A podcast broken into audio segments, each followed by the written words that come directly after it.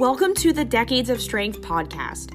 We are Sam, Marcy, Sarah, and Kim, and we are four women on one mission.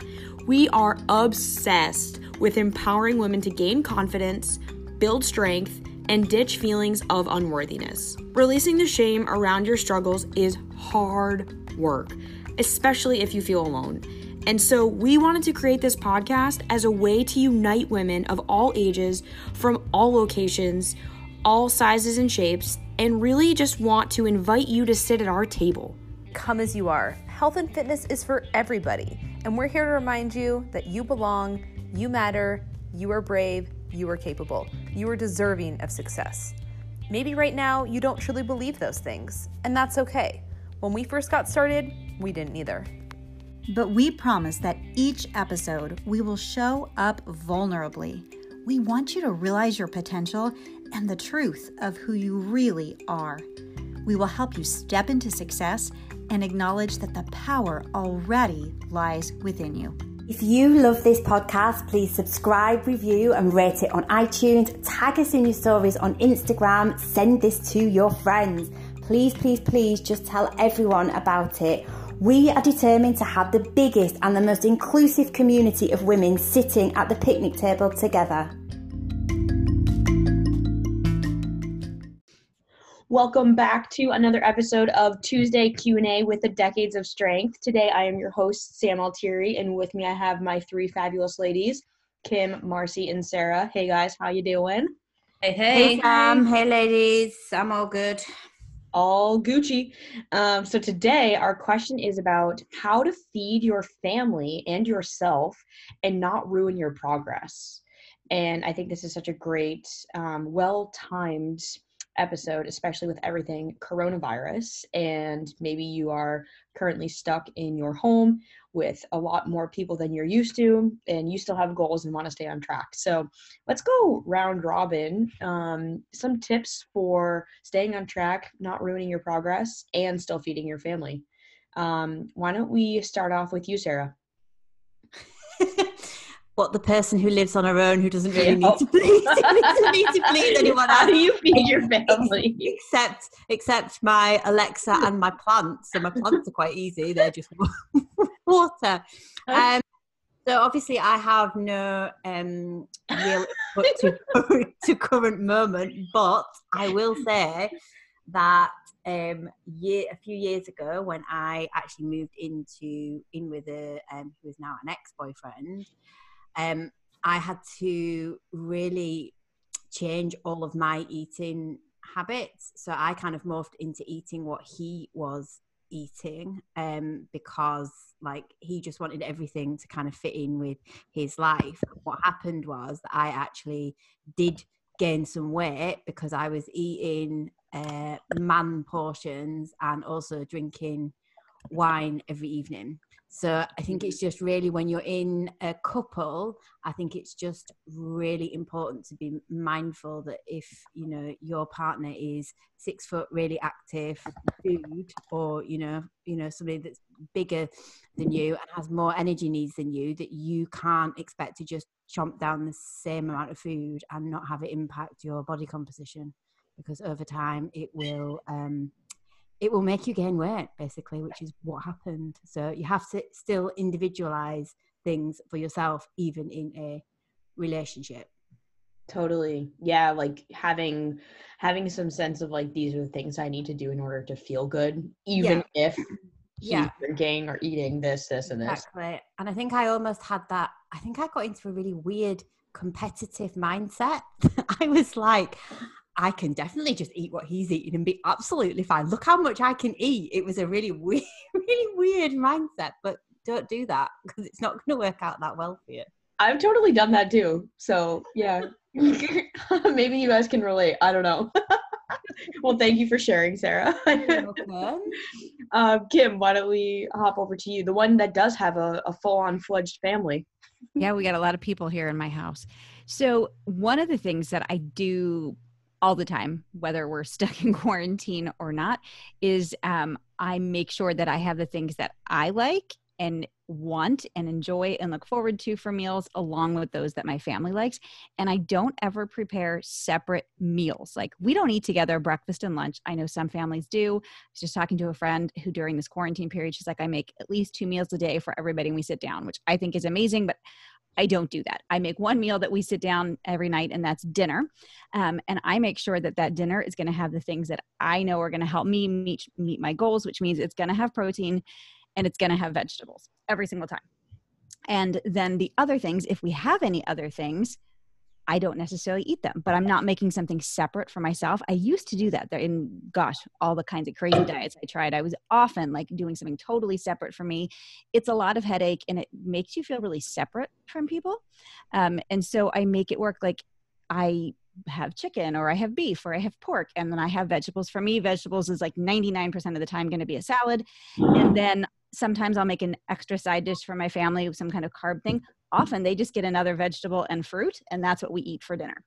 Um, during this time of quarantine, my family seems to have gone a little bit crazy with like, what's the like next exciting dinner we're going to try that's like something different we haven't had in forever so we're like eating all these random things that we don't typically make and i'm handling that by having smaller portions of like we're going to have chicken cordon bleu and homemade mac and cheese and my husband's gonna make spätzle and we've been doing like oh they made like penne pod pasta with vodka sauce like just all this like really high calorie stuff recently and i'll usually have some and then i'll have like my lunch leftovers which is usually a salad with some kind of other protein we've had thrown in. So i'm still having some of it and feeling like i'm participating in family dinner but i'm getting the protein and the vegetables that i need that are going to keep me full um, without making totally separate meals like i'm not going to grill myself a piece of chicken if they're having if they're having pasta. Like that's crazy to me. Like i don't want to be that separate. Um, but i'll totally eat last night's chicken you know or something like that and have some of the pasta.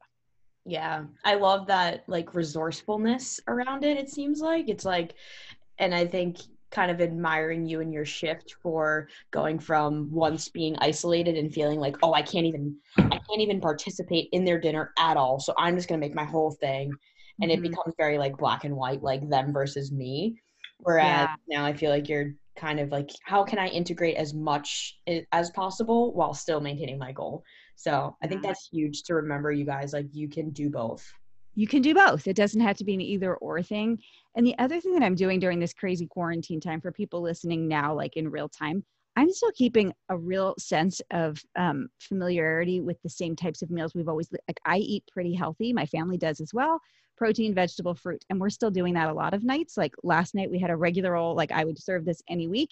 And then and tonight we're having tacos, which I serve all the time.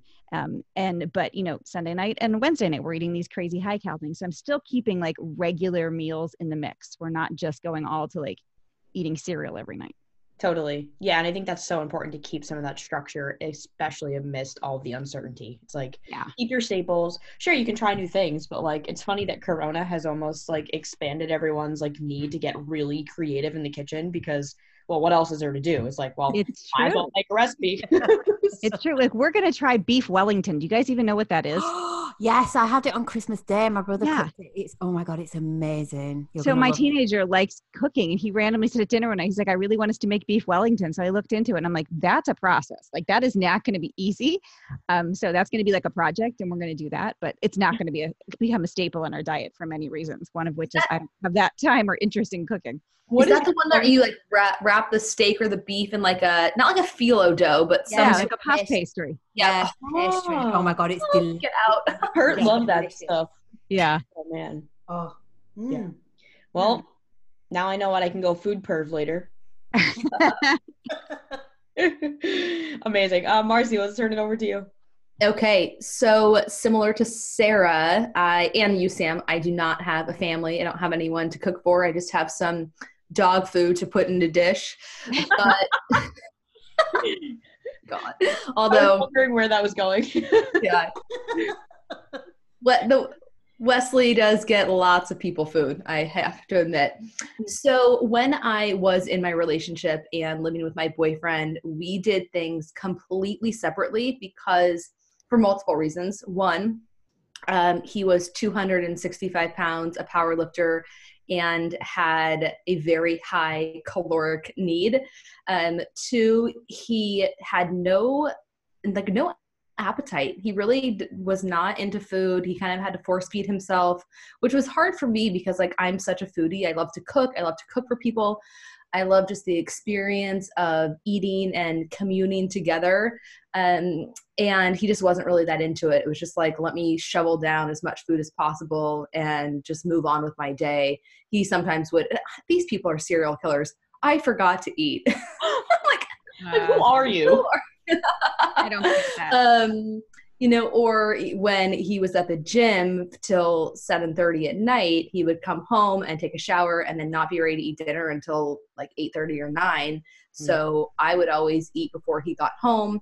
So yeah, we had a very interesting situation. I am incredibly health conscious. He wasn't. So oftentimes he would just order DoorDash, and I was not going to be ordering DoorDash four or five times a night, or excuse me, a week.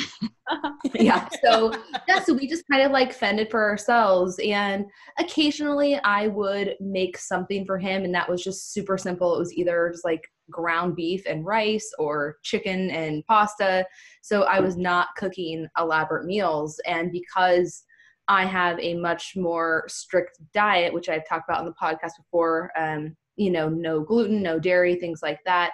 I couldn't, we really couldn't eat the same meals. And he was so, so picky that he wasn't going to be eating like the ground turkey, cabbage stir fry with a coconut wrap, you know, like that I liked. Mm-hmm. So, yeah, we just did different things and it worked out. So, uh, no problems really there. I was just committed to what I needed to do for myself. And thankfully, like he didn't give me a hard time for it, which was nice. And then when I do go over to my parents' house or we have a family dinner, typically what I do because again they eat very differently than I do, like they often include, you know, gluten or something like that, which I can't have. So I will usually like my mom will cook a excuse me, a staple protein source, whether it's like a roast chicken, salmon, steak, and then I will be in charge of my own side dish. So if they're going to have pasta or something like that, I'll make, you know, sweet potatoes and a salad. Um, yeah, so I just really take control of myself. Yeah, I love that. Mine's my experience is pretty similar to yours, Marcy. Um, although it started like Sarah's, um, where I, especially when I first got into a relationship with Kurt, like I just would always wing it, and I just show up there, and he would be like eating pasta and sauce, and I'm like, uh, what? Like this is I don't I don't know what to do here. And so I I realized like okay, I have to start bringing stuff over or tell him what I need so that we can like still spend time together and eat together and it's not weird.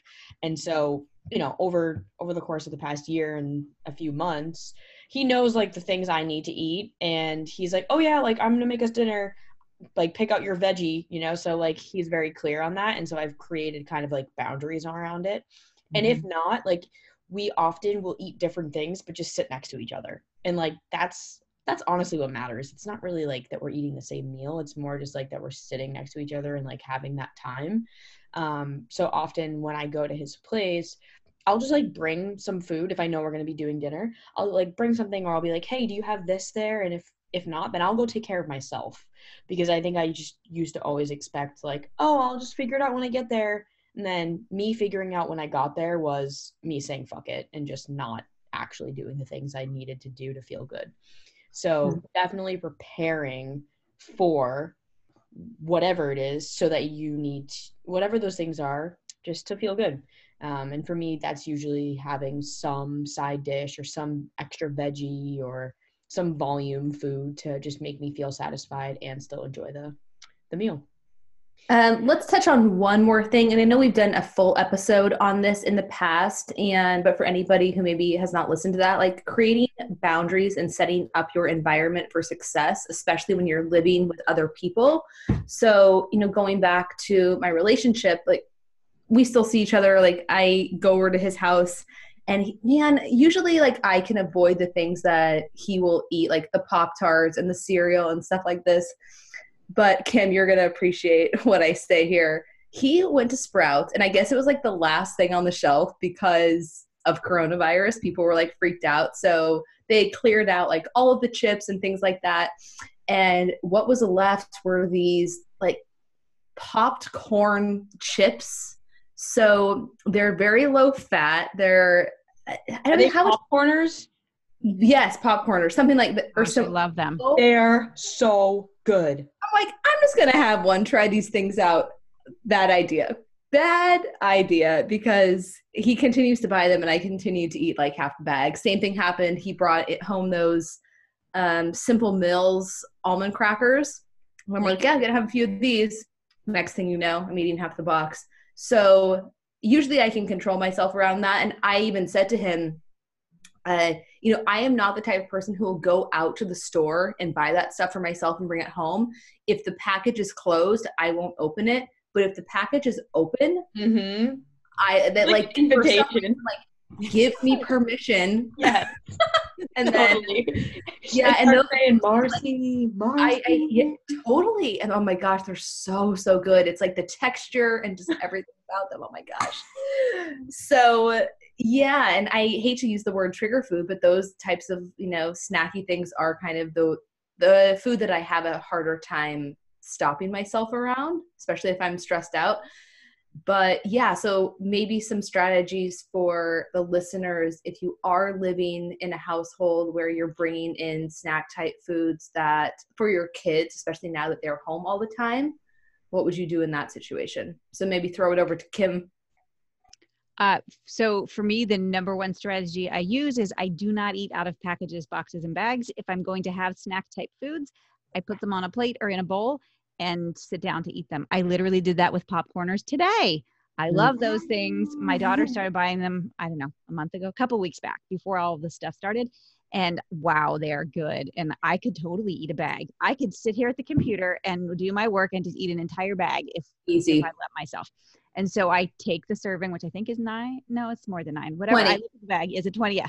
I remember. I remember being pleasantly surprised with the serving size was. I think I expected it to be nine, and putting it on my plate and sitting down to eat it. So that's my number one um, strategy that I use to give myself that bright line. Um, the other thing I would say um, is try not to bring in the things that like are really the things that you struggle with. Get your kids the other things. You know, like Hmm. I was talking about. I don't know who this was. I was talking about one of you ladies the other day, like chocolate Pop Tarts. I love them. I love chocolate fudge Pop Tarts. So we don't buy those.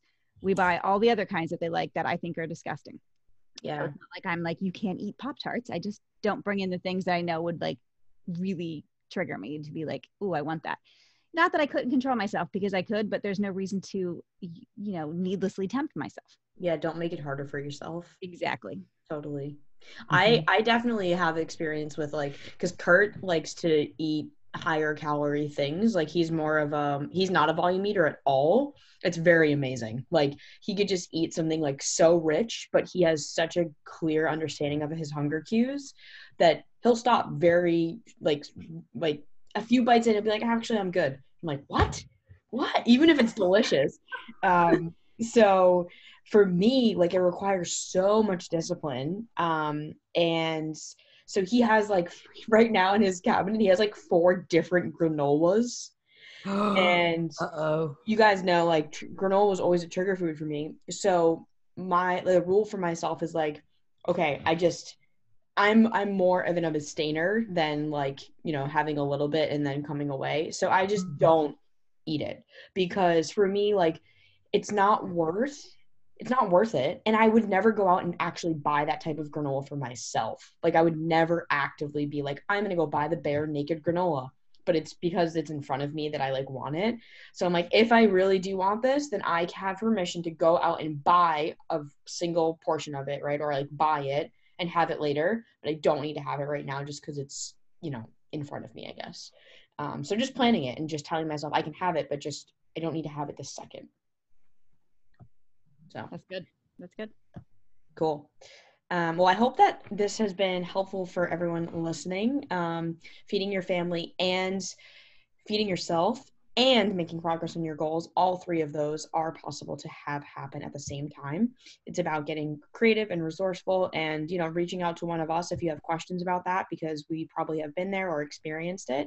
And sometimes you just need a second opinion um, or another way of looking at your situation to be like, oh, yeah, duh, I could just do that. So hope, please feel free to reach out and DM all of us. And we will catch you on the next episode. Love you all. Bye, guys. Bye. Bye.